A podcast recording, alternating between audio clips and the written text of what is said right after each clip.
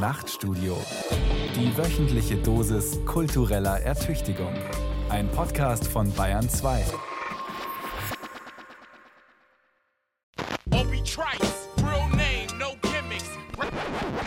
Mehr Ideen wagen. Die Nachtstudio-Diskussion.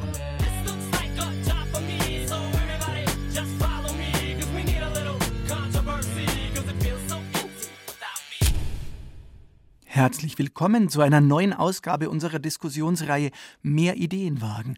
Am Mikrofon ist Thomas Kretschmer. Der schnellste Weg, um über eine Sache klar zu werden, ist das Gespräch. Dieser schöne Satz stammt von Friedrich Dürrenmatt und er passt zur neuen Ausgabe von Mehr Ideen wagen. Denn da gibt es dieses Problem in unserem Land. Es heißt Rechtsextremismus. Manchmal bestimmt er die Nachrichten, wenn rechtsextreme Menschen umbringen, so wie in Hanau oder in Halle. Oder wenn, wie Ende 2022 geschehen, eine Gruppe mutmaßlich rechter Verschwörer festgenommen wird, die einen Staatsstreich geplant haben soll. Das Problem ist kein neues, doch immerhin gibt es neue Wege, es zu analysieren und möglicherweise auch zurückzudrängen. Und über die wollen wir heute reden. Ich freue mich, dazu zwei sachkundige Gäste begrüßen zu können. Nora Burgard-Arp ist Autorin und Journalistin in Hamburg. Im Herbst 2022 ist ihr Roman Wir doch nicht erschienen. Der entwickelt das düstere Bild eines zukünftigen Deutschlands, in dem eine fiktive rechtsextreme Partei die Macht übernommen hat und die zum Beispiel den Unterricht entdigitalisieren lässt und nur noch Männern Zugang zum Internet gewährt. Das ist aber nur der Anfang. Wenn sie nicht Romane schreibt, dann arbeitet Nora Burgert-Arp als Journalistin. Herzlich willkommen, schön, dass Sie da sind. Vielen Dank, ich freue mich sehr, da zu sein. Ebenfalls in Hamburg begrüße ich Volker Weiß. Er ist Historiker und Publizist. Seit vielen Jahren verfolgt und analysiert er die neue Rechte in all ihren Erscheinungsformen. Seine Erkenntnisse teilt er in Artikeln, Büchern und Vorträgen. Besonders lesenswert ist sein Band Die autoritäre Revolte, die neue Rechte und der Untergang des Abendlandes. Herzlich willkommen, Volker Weiß. Hallo. Gleich an Sie die Frage, Volker Weiß. An wen richten Sie sich denn mit Ihrer Arbeit? An alle Interessierten letztendlich. Also ich versuche immer einen Transfer von Wissenschaft und Öffentlichkeit. Und Nora Burgert-Arp, an wen haben Sie gedacht, als Sie Ihren Roman geschrieben haben? Ich habe letztendlich an alle gedacht, die es aus meiner Sicht auch erreichen muss, sich mal mehr mit so einem fiktiven Szenario auseinanderzusetzen, also mit diesem Gedankenexperiment, was denn eben passieren würde, wenn bestimmte Positionen in unserer Gesellschaft stärker werden. Und ich freue mich besonders darüber, dass es viele SchülerInnen lesen, weil ich glaube, dass das die Generation ist, die wir auch besonders erreichen müssen. Sie sind ja nicht nur Autorin, sondern auch Journalistin, unter anderem bei Zeit Online. Aus Sicht der neuen Rechten sind Sie demnach auch Teil der Zitat Systempresse oder gar Lügenpresse. Lesen Sie das öfter mal in Kommentaren oder Leserbriefen? Ja, auf jeden Fall. Also am extremsten war es jetzt vor wenigen Tagen, da habe ich einen analytischen Wissenschaftstext über Transgeschlechtlichkeit geschrieben und da kam dann doch sehr viel Hass und die typischen einschlägigen Argumente der Lügenpresse, die sich Dinge ausdenkt. Volker Weiß, wie sind Sie dazu gekommen, sich die Auseinandersetzung mit der neuen und alten Rechten zum Beruf zu machen? Naja, mein Beruf ist eigentlich äh, Historiker und ich habe lange geforscht zur Spätphase des Wilhelminischen Kaiserreichs. Und das ist ja genau die Epoche, in der bestimmte Elemente einer modernen Rechten entstehen, schon vor dem Ersten Weltkrieg, Ende des 19. Jahrhunderts. Und da hat sich dann doch relativ schnell die Frage gestellt, was wurde eigentlich aus den Elementen einer modernisierten Rechten, die sich um den Ersten Weltkrieg dann bildet, nicht nur in Deutschland, europaweit, in der Gegenwart. Wo landet das eigentlich? Und ja, das ging dann relativ schnell, dass man natürlich in den neuen Rechten auch mit dem Forschungsinteresse landet. Aber es ist auch nicht mein einziges Thema, möchte ich doch betonen. Nora Burgard-Ab, Sie haben dezidiert einen künstlerischen Weg jetzt gewählt, um sich mit rechten Tendenzen auseinanderzusetzen, auch um vor ihnen zu warnen. Weshalb haben Sie diesen Weg gewählt und nicht den journalistischen? Die erste Arbeit an meinem Roman hat sich vom Journalismus erstmal gar nicht wirklich unterschieden, weil ich auch durch den Journalismus auf die Idee gekommen bin, weil ich mich mit Reproduktionsrechten beschäftigt habe, also mit dem Kampf für die Abschaffung der beiden Abtreibungsparagraphen 218, 219a, was ja auch immer Thema der Rechten ist, also Familienpolitik. Und gleichzeitig habe ich mir ganz explizit das AfD-Wahlprogramm angeschaut vor einigen Jahren. Und so ist dann meine Idee entstanden, das mal logisch weiterzudenken, fiktiv, künstlerisch. Und ich habe dann den Ansatz gewählt, weil ich ein Gedankenexperiment schaffen wollte, weil ich erzählen wollte, lasst uns doch mal fiktiv ja, aber basierend auf realen Thesen, auf realen Parolen überlegen, wie ein Deutschland aussehen könnte in einer solchen Welt, in der eine rechte Partei an der Macht ist. Und das schafft nur der Roman, natürlich die Fiktion ja. Ich glaube, Menschen zu erreichen, schafft natürlich auch oder muss natürlich auch der Journalismus übernehmen oder eben wissenschaftliche Auseinandersetzungen damit, generell publizistische. Aber der Roman ist aus meiner Sicht nochmal ein anderer Ansatz, weil ich glaube, er berührt Menschen vielleicht nochmal auf einer anderen Art und Weise. Und das ist auch das Feedback, das ich ganz viel bekomme, dass die Leute sagen, die Szenen, die sie da beschreiben, die sind uns doch sehr präsent und das stimmt uns jetzt zum Nachdenken an. So viel vielleicht mal zur Einführung, um Sie ein bisschen kennenzulernen. Ich würde jetzt gerne mit Ihnen beiden gemeinsam erstmal sozusagen das Studienobjekt anschauen, die rechten Bewegungen, die derzeit tonangebend sind und vielleicht auch die Bewegungen, die da dagegen stehen.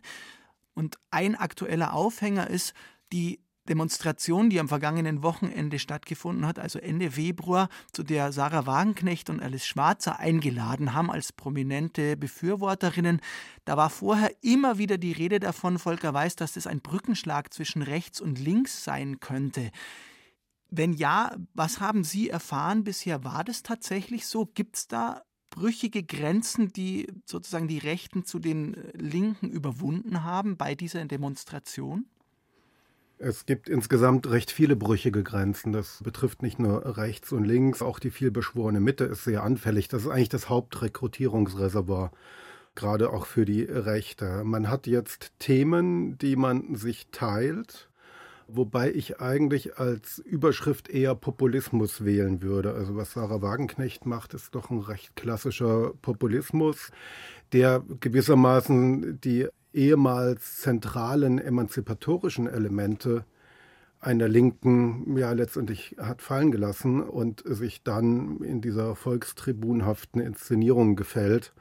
Und die Annäherungen, ja, das sind natürlich bestimmte Blickweisen auf Politik, beispielsweise, dass man plötzlich anfängt, geopolitisch zu argumentieren, was eigentlich eher immer eine konservative Argumentation war wo jetzt diese Annäherungen eben stattfinden können. Aber ich würde bezweifeln, dass das noch wirklich genuin linke oder materialistische Zugänge sind, die wir da beobachten können. Das sind eher ja, populistische Zugänge.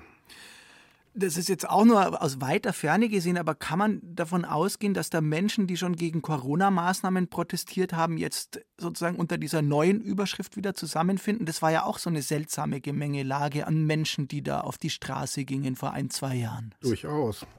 Man kann ein gewisses Themenhopping generell beobachten. Es hat eigentlich begonnen mit der Flüchtlingsdebatte. Äh, davor gab es schon die Frage der Währungspolitik, der europäischen Währungsreform. Jetzt hatte man dann Corona und äh, schließlich jetzt den Ukraine-Krieg.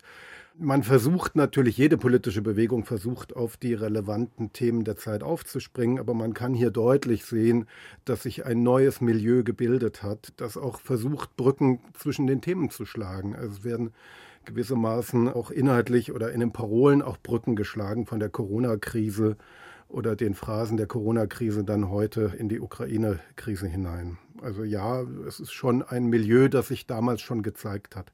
Und würden Sie das jetzt als populistisch, also das Milieu auch nur sozusagen als populistisch beschreiben oder sind da auch schon dezidiert rechte Strömungen feststellbar? Ja, natürlich, die Rechten sind da Teil davon, aber es ist doch diverser, wie man heute sagen würde. Das gehört natürlich auch zu den Paradoxien der Zeit, dass eine antidiverse Bewegung wie die Rechte sich selber diversifiziert gerade, schon seit einigen Jahren. Sich in der Form sogar amerikanisiert, obwohl sie im Kern antiamerikanisch eigentlich ist. Das sind alles die Dinge, die wir gerade beobachten können. Die Szenen sind breiter gestreut, aber selbstverständlich, die AfD versucht ja schon lange dort aufzuspringen, wie sie sich ja auch in der Corona-Krise versucht hat, gewissermaßen zur Speerspitze der sogenannten Maßnahmenkritiker zu machen. Und heute können wir dann beobachten, dass äh, ein Interview mit Dieter Dehm von der Linkspartei dann abgedruckt wird in der äh, ja, Rechtspostille kompakt. Also da sind auf jeden Fall Brückenschläge da und jeder versucht natürlich, möglichst viel hinter sich zu versammeln. Und ich denke, die Aufgabe einer Linken, die diesen Namen verdient hat, wäre da auf eine klare Distanz zu gehen und ihre Inhalte so zu formulieren, dass sie nicht andockfähig für Rechte sind. Nora Burgard-Arp, Ihr Roman verhandelt diese Dystopie aus einer dezidiert feministischen Sichtweise. Also Sie stellen den Antifeminismus der rechten Bewegung dar. Was haben Sie gedacht, als Alice Schwarzer da wieder prominent auf der Demonstration stand, die ja ehemals für den Feminismus stand? Bei Alice Schwarzer beobachten wir schon seit einiger Zeit, dass sie bestimmte Positionen einnimmt, die gegen Menschlichkeitsbilder oder gegen eine bestimmte Form des Feminismus sind. Jetzt kann ich nochmal Bezug nehmen auf den Transgeschlechtlichkeitstext, den ich geschrieben habe. Da ist sie ja auch ganz vorne mit dabei, darauf zu beharren, dass es nur zwei biologische Geschlechter gibt und dass es eine Transmode geben könnte. Und damit sticht sie ja sowieso sehr hervor. Und wichtig ist an dieser Stelle, wenn wir sagen, ich spreche über Antifeminismus, das ist etwas, was wir im Rechtsextremismus mitdenken müssen. Das sind verschiedene Strömungen, die sich überschneiden und die sich auch ergänzen. Also da kommen zusammen Rassismus, Antisemitismus, Homophobie, Transphobie, aber eben auch Frauenfeindlichkeit. Und das sehen wir eben auch. Sie sprachen vorhin die beiden Attentäter von Halle und Hanau an, die ja beide dem Feminismus auch die Mitschuld gegeben haben daran, dass es zu einer, jetzt kommt ein rechter Kampfbegriff, möglichen Umvolkung kommen könnte in Deutschland, weil Feministinnen weniger gebären wollen oder sich gegen ein traditionelles Familienbild stellen aus ihrer Sicht. Und das dürfen wir nicht vergessen, wenn wir über Rechtsextremismus sprechen. Und deswegen habe ich mich dazu entschieden, den Antifeminismus in den Fokus zu stellen, auch wenn natürlich alle anderen Themen, sprich Rassismus, Antisemitismus etc. in meinem Buch auch vorkommen. Und bei der Demonstration jetzt, wenn da dann die sogenannten Reichsbürger mitlaufen, das sind ja auch Menschen, die sich nach einem bestimmten Männlichkeitsbild sehnen oder sich daran orientieren.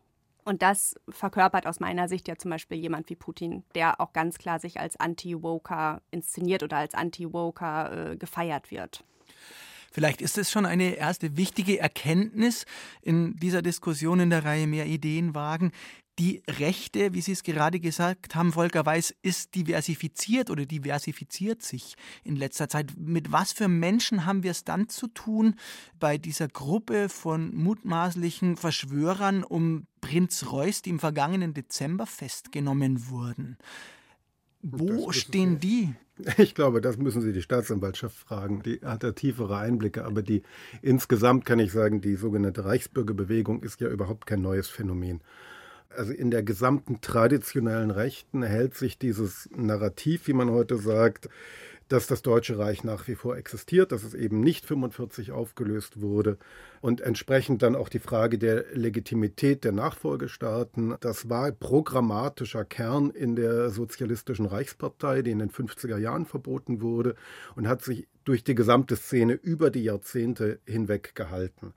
Der Begriff Reichsbürger ist auch nicht zufällig gewählt, weil die jeweiligen Verordnungen zum Reichsbürgergesetz im Nationalsozialismus mit die schärfsten Waffen waren, um gewissermaßen die Shoah, also die sogenannte Endlösung der Judenfrage, vorzubereiten. Also mit diesen Erlassen zum Reichsbürgergesetz ging die systematische Entrechtung nicht nur jüdischer Mitbürgerinnen und Mitbürger, sondern ganzer Menschengruppen insgesamt einher. Und dass man sich auf dieses Reichsbürgergesetz als dieses Instrumentarium beruft, ist ein klares Bekenntnis auf jeden Fall.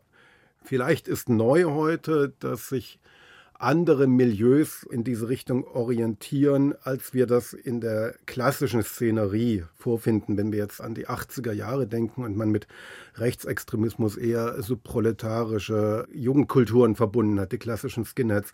Allerdings war damals das Bild doch auch schon falsch. Wir haben das Phänomen immer in allen Bereichen der Gesellschaft und es ist eine Selbsttäuschung gerade der deutschen Gesellschaft, die extreme Rechte immer an die Unterschichten abgeben zu wollen. Das stimmt nicht. Das hat auch noch nie gestimmt. Da waren die gesellschaftlichen Eliten teilweise sogar federführend beteiligt.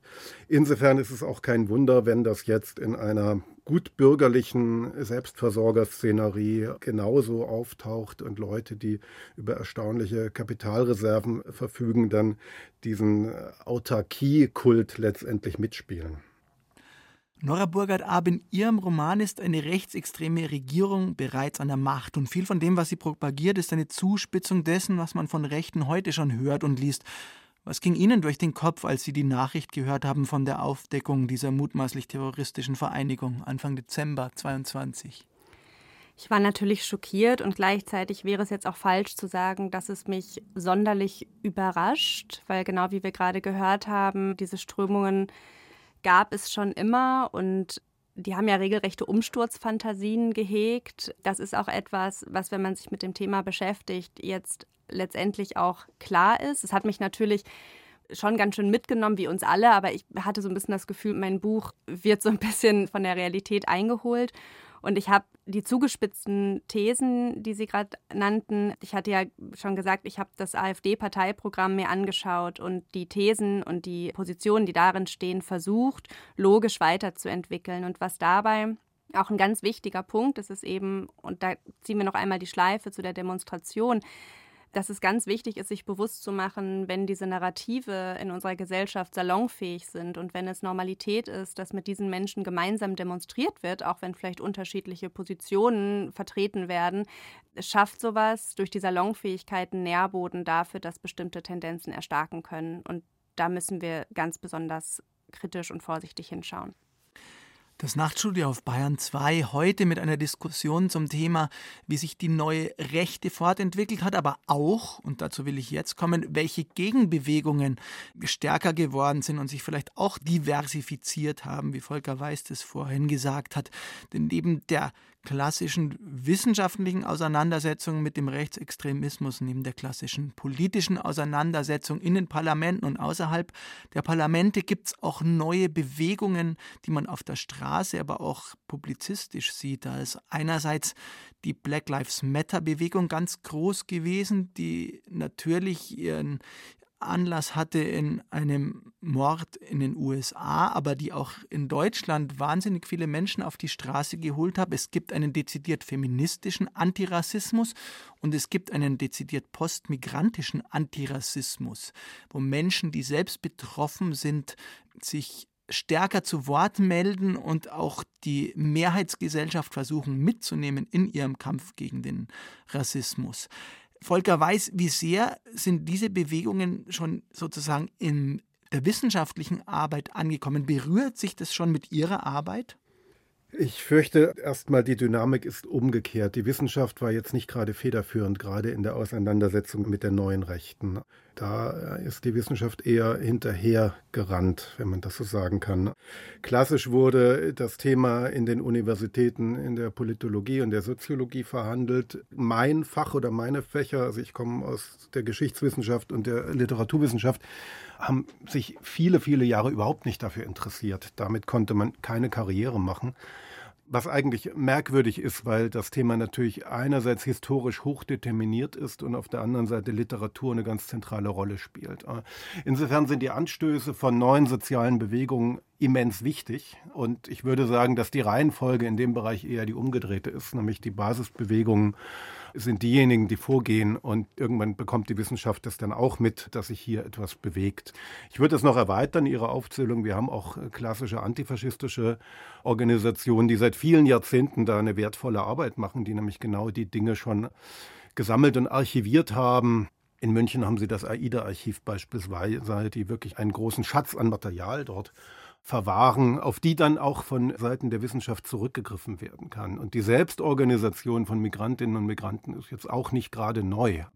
Neu ist, denke ich, also natürlich die Black Lives Matters Bewegung kommt aus den USA und hat da auch entsprechenden medialen Anschub dann hier in Europa erfahren und konnte deswegen sichtbarer sein als die Vorläuferorganisationen.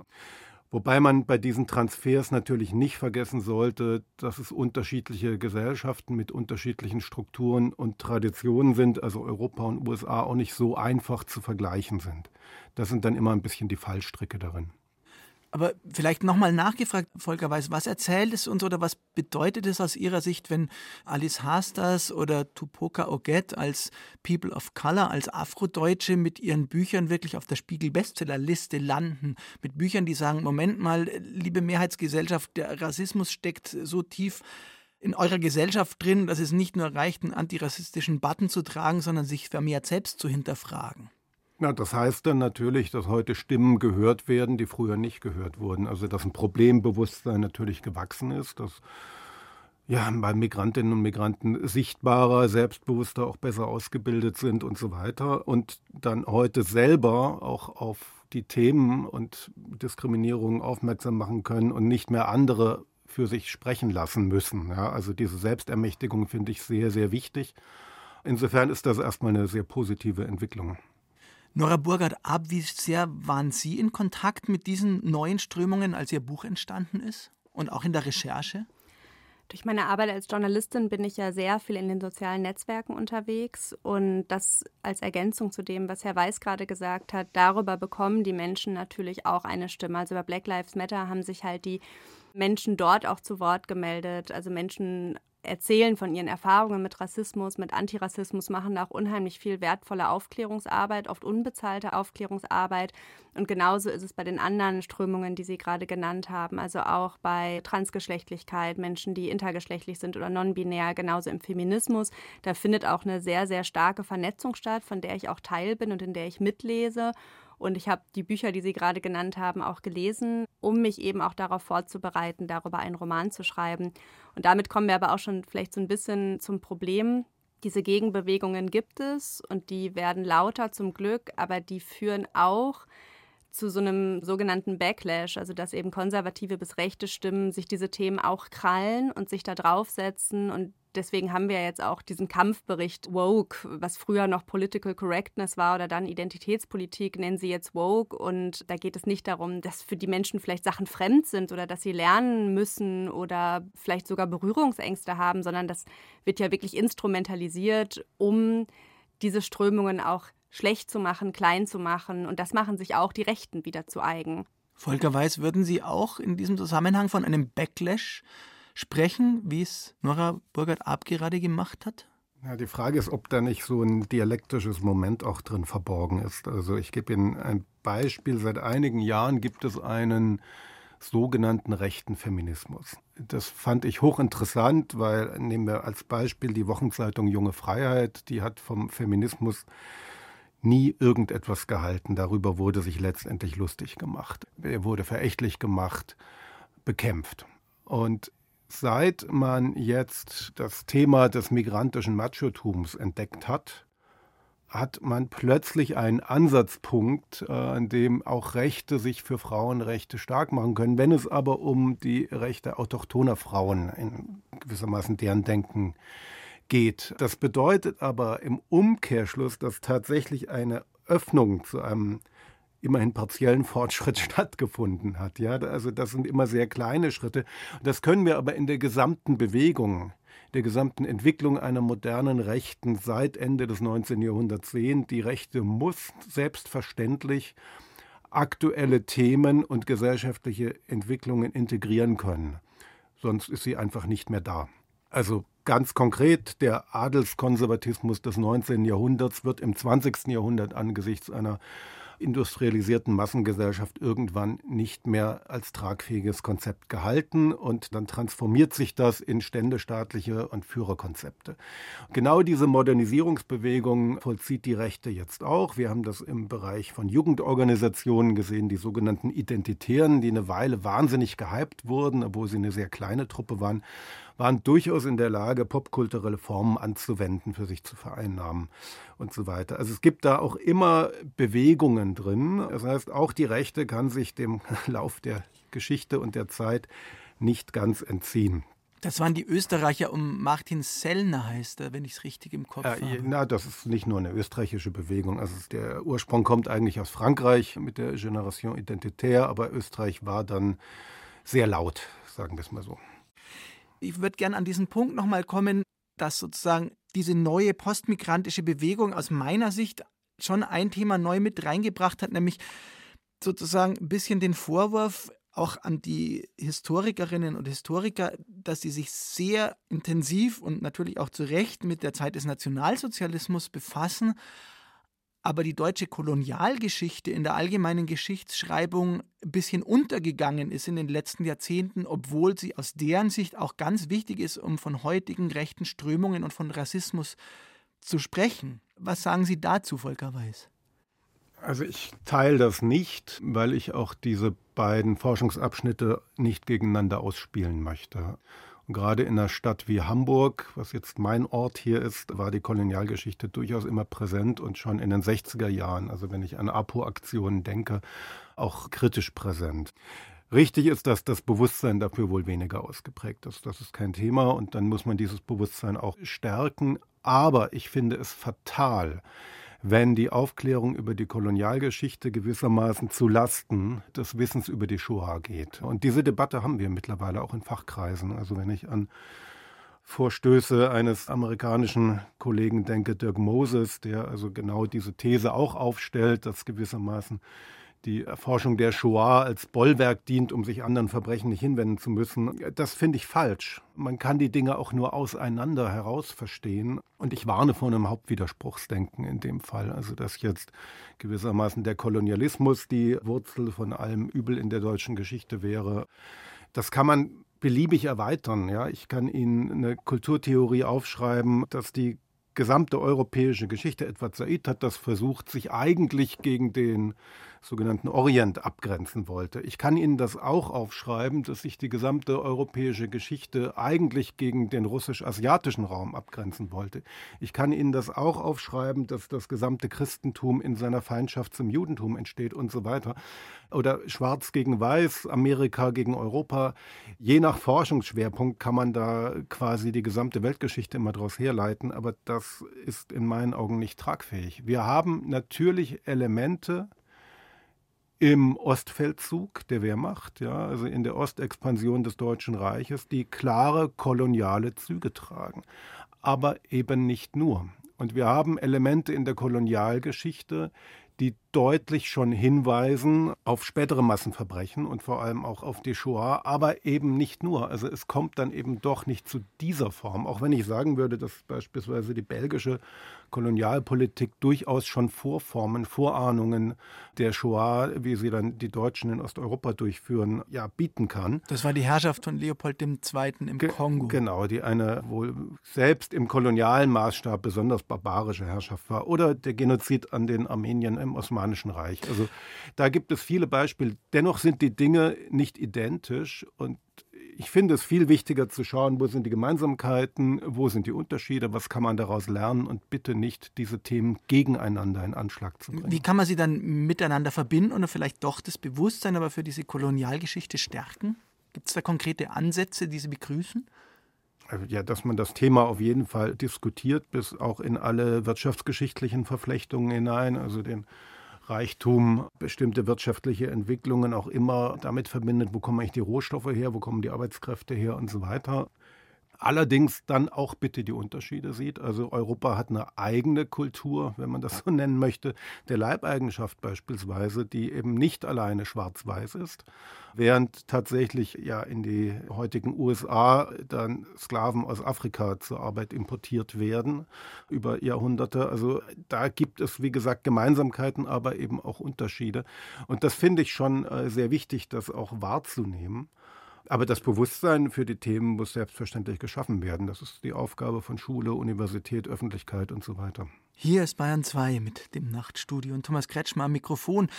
Die Gäste sind heute Nora Burgert-Arp und Volker Weiß und das Thema unserer Diskussion ist die Frage, wie können neue Sichtweisen auf rechte Bewegungen alte Sichtweisen und Analysen gewinnbringend ergänzen. Nora Burgert-Arp, ich wollte an Sie nochmal die Frage richten, wenn wir jetzt mal wegkommen von den sozusagen rechten Bewegungen, über die wir jetzt viel gesprochen haben und auch den nennen wir mal ganz groß, äh, zivilgesellschaftlichen Gruppen, die sich gegen Rechte dezidiert wenden, um nochmal auf die Politik zu schauen, auf die Justiz und den Verfassungsschutz, vielleicht auch die Polizei, um in der Politik anzufangen. Es gibt in der Außenpolitik die neue Form der feministischen Außenpolitik, die Annalena Baerbock stark gemacht hat als neue Außenministerin. Braucht unsere Gesellschaft aus Ihrer Sicht sozusagen auch eine feministische Innenpolitik? Ja, das würde ich sehr begrüßen, weil die meisten feministischen Impulse oder auch Demonstrationen, feministische Demonstrationen auch gegen rechts, kommen ja zum Großteil eben noch aus der Gesellschaft heraus mein Buch geht ja eben auch um die Abschaffung der Schwangerschaftsparagraphen und dass der Paragraph 219a, der das Werbeverbot beinhaltet, jetzt abgeschafft wurde. Das lag ja auch daran, dass über Jahre und Jahrzehnte Feministinnen dagegen protestiert haben oder für die Abschaffung protestiert haben und jetzt auch weitermachen und für die Abschaffung von 218 protestieren.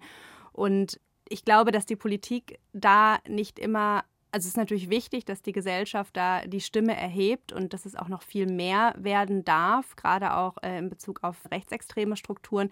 Aber gleichzeitig hat die Politik auch unheimlich lange gebraucht, um darauf schon zu reagieren. Das heißt, es wäre sehr wünschenswert, wenn da einfach die Politik auch mal einen Schritt schneller wäre um nochmal zu unserem wichtigsten Verfassungsorgan zu gucken, dem Bundestag seit 2017 und damit jetzt in der zweiten Legislaturperiode in Folge ist die AfD im Bundestag vertreten. Mein Eindruck ist, dass das manchmal als erstaunliche Normalität schon gilt. Wie ging es Ihnen? Sie haben für Ihr Buch, das haben Sie schon erwähnt, das Parteiprogramm der AfD sehr ausführlich gelesen. Wie sehen Sie das jetzt nach dieser Lektüre, wenn Sie die AfD in der Tagesschau im Bundestag sehen und vielleicht eine Vertreterin sprechen hören? In meinem Buch wird die Partei, die heißt dort LFD, Lösungen für Deutschland, die wird dann nochmal rechts überholt von der SFDD. Und das ist dann eben die Partei, die letztendlich Deutschland auch in eine Diktatur bringt.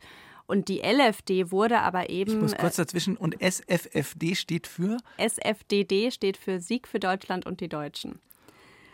Und die LFD, also das Äquivalent zur AfD, wurde aber auch demokratisch gewählt. Also die hat viele, viele Jahre demokratisch mitregiert und die hat dann eben einen Nährboden geschaffen für bestimmte Werte in der Gesellschaft und hat schon sehr massiv auch eingegriffen in Bildung, in Forschung und in ein bestimmtes Familienbild, was gefördert wird und hat es eben normaler gemacht oder normal gemacht, dass eben dezidiert rechte Thesen und rechte Anschauungen zum Alltag dazugehören.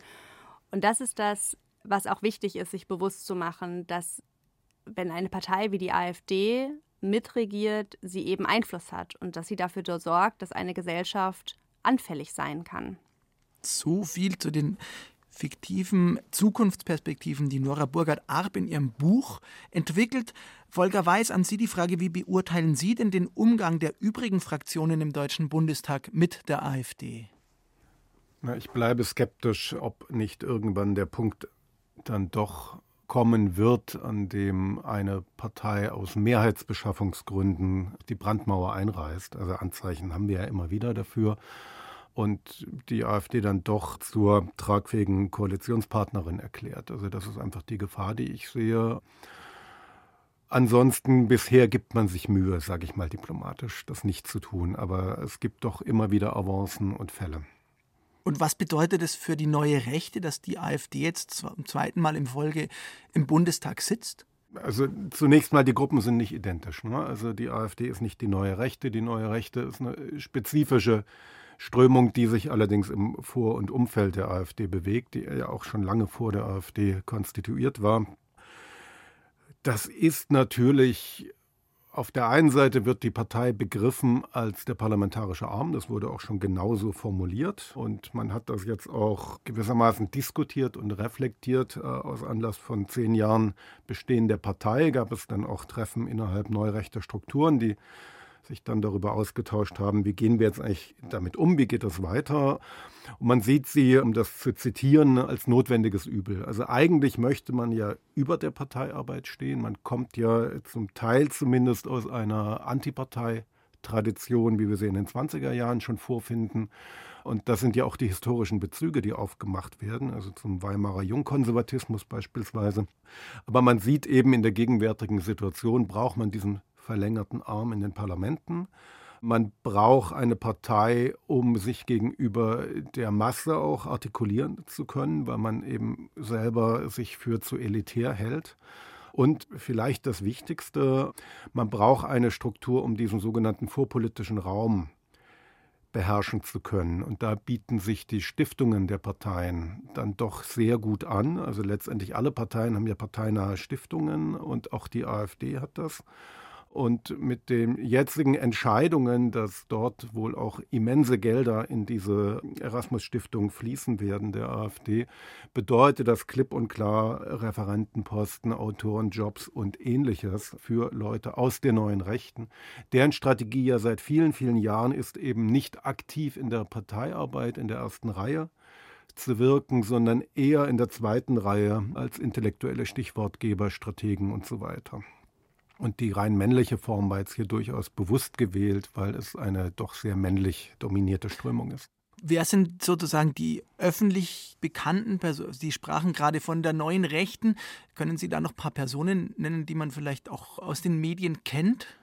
Wie gesagt, das hat sich ja verbreitert, diversifiziert, aber eine der großen Kernzellen ist, ich sage groß, also eine der Kernzellen ist ähm, ein kleiner Verlag in Sachsen-Anhalt, der sich um diesen Bauernhof in Schnellroda sammelt. Da ist dieser Verleger Götz Kubitschek mit seinen Getreuen. Die sind da letztendlich äh, ja seit über zwei Jahrzehnten aktiv. Die kommen ursprünglich aus dem redaktionellen Umfeld der Jungen Freiheit, die ich vorhin schon nannte, die in den 80er Jahren das auch schon angestoßen hat. Also eine Bewegung, die gewissermaßen die damaligen Rechtsparteien, vor allem die CDU, CSU, vor sich hertreiben wollte und sollte nach rechts. Ähnliche Aufgaben hat man sich dort auch gestellt, aber es gibt weitaus mehr mittlerweile. Also es vermorft sich ja auch immer. Wir können dann in anderen Projekten neurechte Elemente, aber auch rechtspopulistische Elemente sehen. Also wenn ich an die Zeitschrift Kompakt denke, die der ehemalige Leninist Jürgen Elsässer gegründet hat.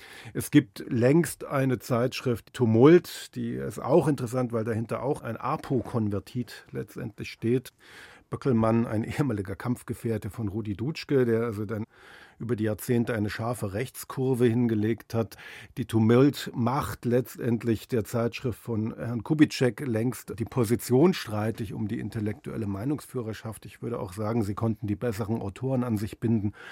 Es gibt also Zeitschriften, Verlagsprojekte und so weiter. Ich möchte die jetzt gar nicht alle aufzählen. Darf ich da noch mal kurz nachfragen, Volker Weiß? Also diese rechte Szene ist nicht nur diversifiziert, sondern die einzelnen Gruppierungen konkurrieren schon auch durchaus miteinander und sind im Clinch eventuell miteinander. Ja, das hat einen ganz banalen Grund. Also das Stichwort aus der Bewegungssoziologie heißt in dem Fall, es sind Bewegungsunternehmer. Das heißt, die Leute verdienen auch mit ihrer Politik Geld. Das darf man nicht vergessen.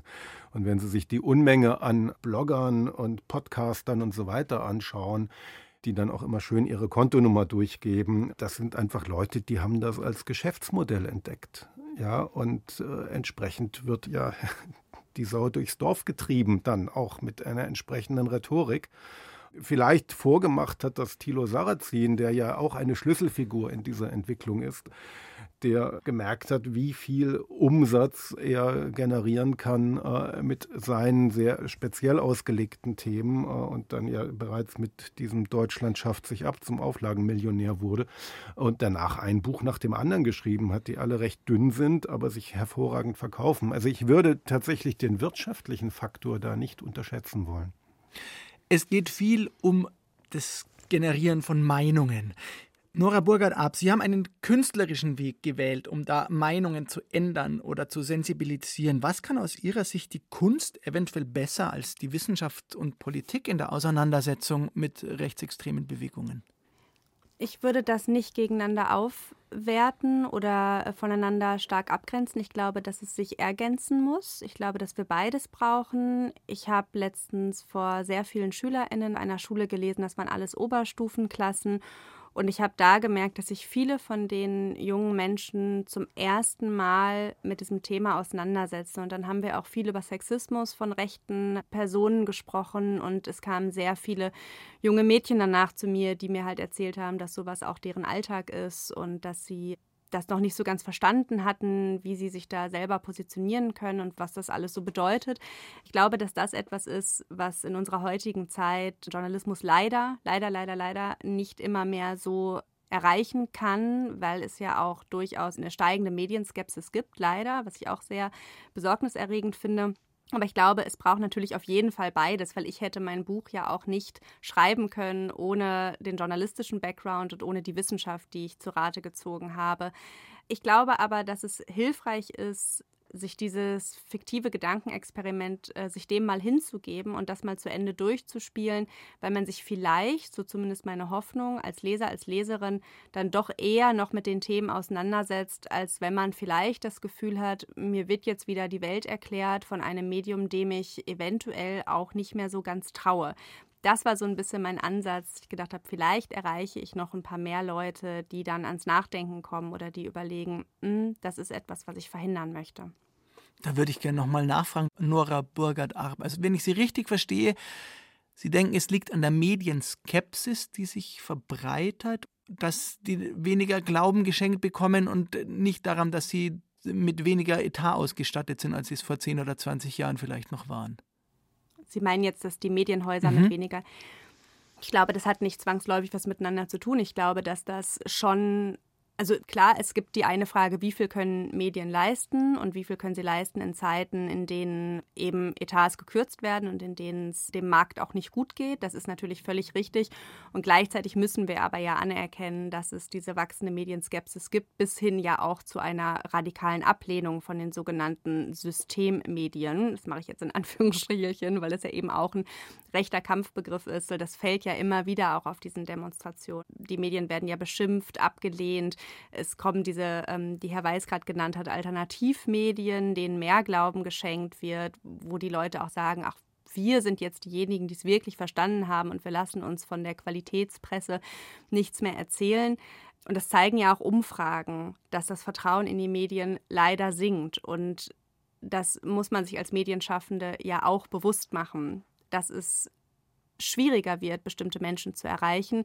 Damit will ich aber nicht sagen, dass die Kunst das in irgendeiner Art und Weise ersetzen kann oder sollte. Herr Weiß, können Sie das aus Ihrer Perspektive ergänzen, die Beobachtungen, die Nora Burgert ab gerade geschildert hat? Ich bin kein Künstler. Ich meinte jetzt eher die Rolle der Medien, hat die sich auch aus Ihrer Sicht so stark verändert? Ja, also sie hat sich verändert. Vor allem sind die Rhetoriken lauter geworden. Also das Schimpfen, das war ja, denke ich, in der Corona-Krise ganz zentral, mit Vorläufen natürlich auch in dieser sogenannten Flüchtlingskrise 14-15, also das Schimpfen auf einen angeblichen Mainstream, der gleichgeschaltet wäre, wie es ja dann sogar hieß, also noch unter Vergleich gewissermaßen mit der NS-Zeit. Das ist einfach salonfähiger geworden. Die Leute sagen Dinge, bei denen man vielleicht früher gedacht hätte, man macht sich doch eher lächerlich. Also vor allem bei den wildesten Verschwörungstheorien. Ich finde daran interessant, wenn ich mal den direkten Vergleich mit den rechten Medien selber mache die ja teilweise unglaublich hemdsärmlich sind und die vor allem sich immer selber gegenseitig im Kreis interviewen und ihre eigenen Autoren befragen. Da werden ja Versprechungen gegeben, die gar nicht gehalten werden können. Und jeder öffentlich-rechtliche Rundfunk ist äh, diversifizierter und hat ein viel breiteres Spektrum an Meinungen und Gesprächspartnerinnen Gesprächspartnern als diese kleinen rechten Medien selber. Natürlich gibt es auch strukturelle Gründe dafür, weil die einfach kleinere Etats haben und so weiter. Aber äh, die haben einen noch viel engeren Meinungskorridor, wie man das so schön sagt, als die anderen Medien. Und daher finde ich das eigentlich immer so skurril wenn Leute, die aus dieser Ecke kommen, die wirklich eigentlich nur noch ihr eigenes Denken zulassen, dann den anderen vorwerfen, sie seien völlig blockiert. Also ich möchte überhaupt nicht bestreiten, dass es auch Probleme in Redaktionen gibt. Es gab genug Medienskandale in den letzten Jahrzehnten immer wieder. Es gibt Schlagseiten, Einseitigkeiten, Fehlinformationen. All das gehört aber letztendlich zur Realität. Aber das Zerrbild, das gezeichnet wird, da sehe ich nicht wirklich die Entsprechung dafür. Aber die Stimmen sind einfach lauter geworden und da gab es eben ja, Panikkampagnen gewissermaßen, also von dieser Flüchtlingspanik dann über die Corona-Panik. Und dann gibt es natürlich auch Akteure, wenn ich denke an russische Medien beispielsweise, die dann gezielte Falschinformationen verbreiten, die teilweise im Widerspruch zu dem stehen, was sie übrigens in Russland verbreiten. Das war ja in der Corona-Zeit hochinteressant, dass RT in Russland für die Impfung geworben hat, in Deutschland dagegen und so weiter. Und ich denke, ein weiterer Faktor ist natürlich, sind die Möglichkeiten der neuen Medien, also das Internet, auch Internetradio, Blogs und so weiter, die tatsächlich eine sehr starke Niedrigschwelligkeit aufweisen und das heißt dann, dass damit viel mehr Leute mit viel mehr Unsinn erreicht werden. Früher musste man ein Flugblatt schreiben und hat das in Auflage von 100 Kopien irgendwo verteilen können. Heute kann ich potenziell unendlich viele Menschen erreichen über einen Blog. Darf ich da noch was ergänzen? Unbedingt und gerne. Ja. Daran ist ja auch so interessant, dass eben äh, es immer heißt, nur weil bestimmte Themen in den öffentlich-rechtlichen Medien oder auch in anderen Zeitungen nicht, bestimmte Meinungen nicht thematisiert werden oder nicht uneingeschränkt übernommen werden, heißt es, es würden Informationen verschwiegen werden, was dann eben diese rechten Blätter übernehmen. Und da fehlt ja auch so ein bisschen das Verständnis dafür, dass Journalismus eben keine rechten oder rechtsextremen Positionen vertreten muss, nur um eine Meinungsdiversität abzubilden. Denn Rassismus ist ja keine Meinung. Und gleichzeitig heißt es immer, die seien gleichgeschaltet und berichten alle das Gleiche. Und das ist ja überhaupt nicht haltbar, weil natürlich passiert das und natürlich wissen wir auch, dass Medien sich aneinander orientieren.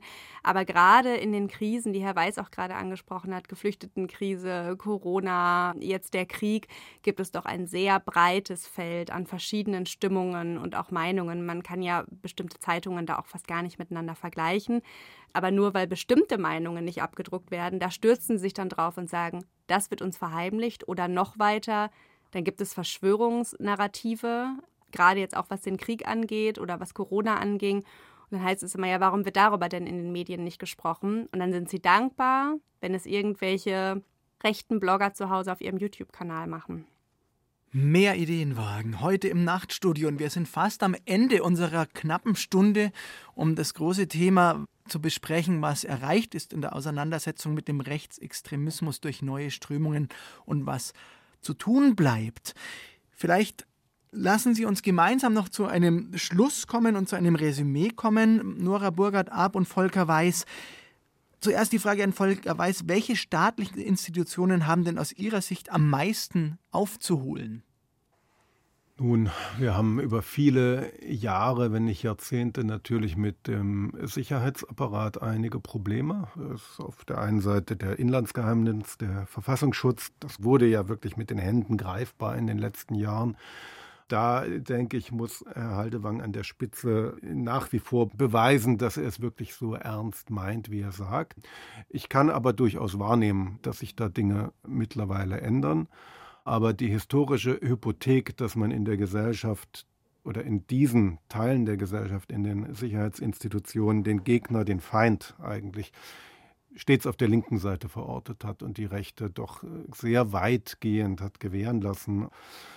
Ja, das ist eine schwere historische Hypothek. Und wenn ich dann nochmal zurückdenke an die 80er Jahre beispielsweise, die Republikaner waren eine Partei, die sehr stark von Polizeibeamten gewählt wurden ich denke, die Polizeibehörden wissen mittlerweile, dass sie da auch ein Problem haben. Ähnliches für die Bundeswehr. Also das sind auch Akteure, zu denen ich dann mal eingeladen werde, um Vorträge zu halten.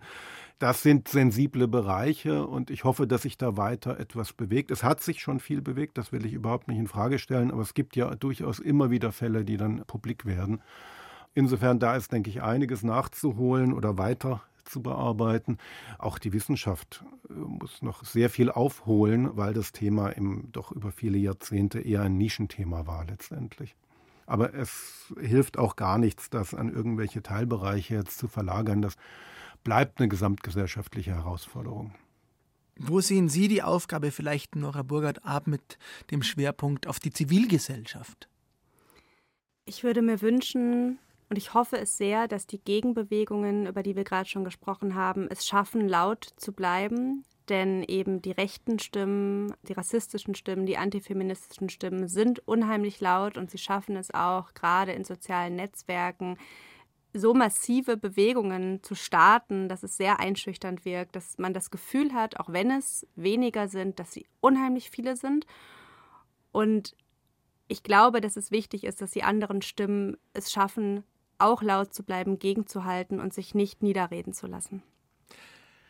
Das waren Nora Burgert-Ab und Volker Weiß im Nachtstudio auf Bayern 2 in der Reihe Mehr Ideenwagen. Ich danke Ihnen sehr, dass Sie an diesem Gespräch, an dieser Diskussion teilgenommen haben. Sehr gerne. Vielen Dank, dass ich dabei sein konnte. Ja, herzlichen Dank. Der Roman Wir doch nicht von Nora Burgert-Arp ist im Katapult Verlag erschienen.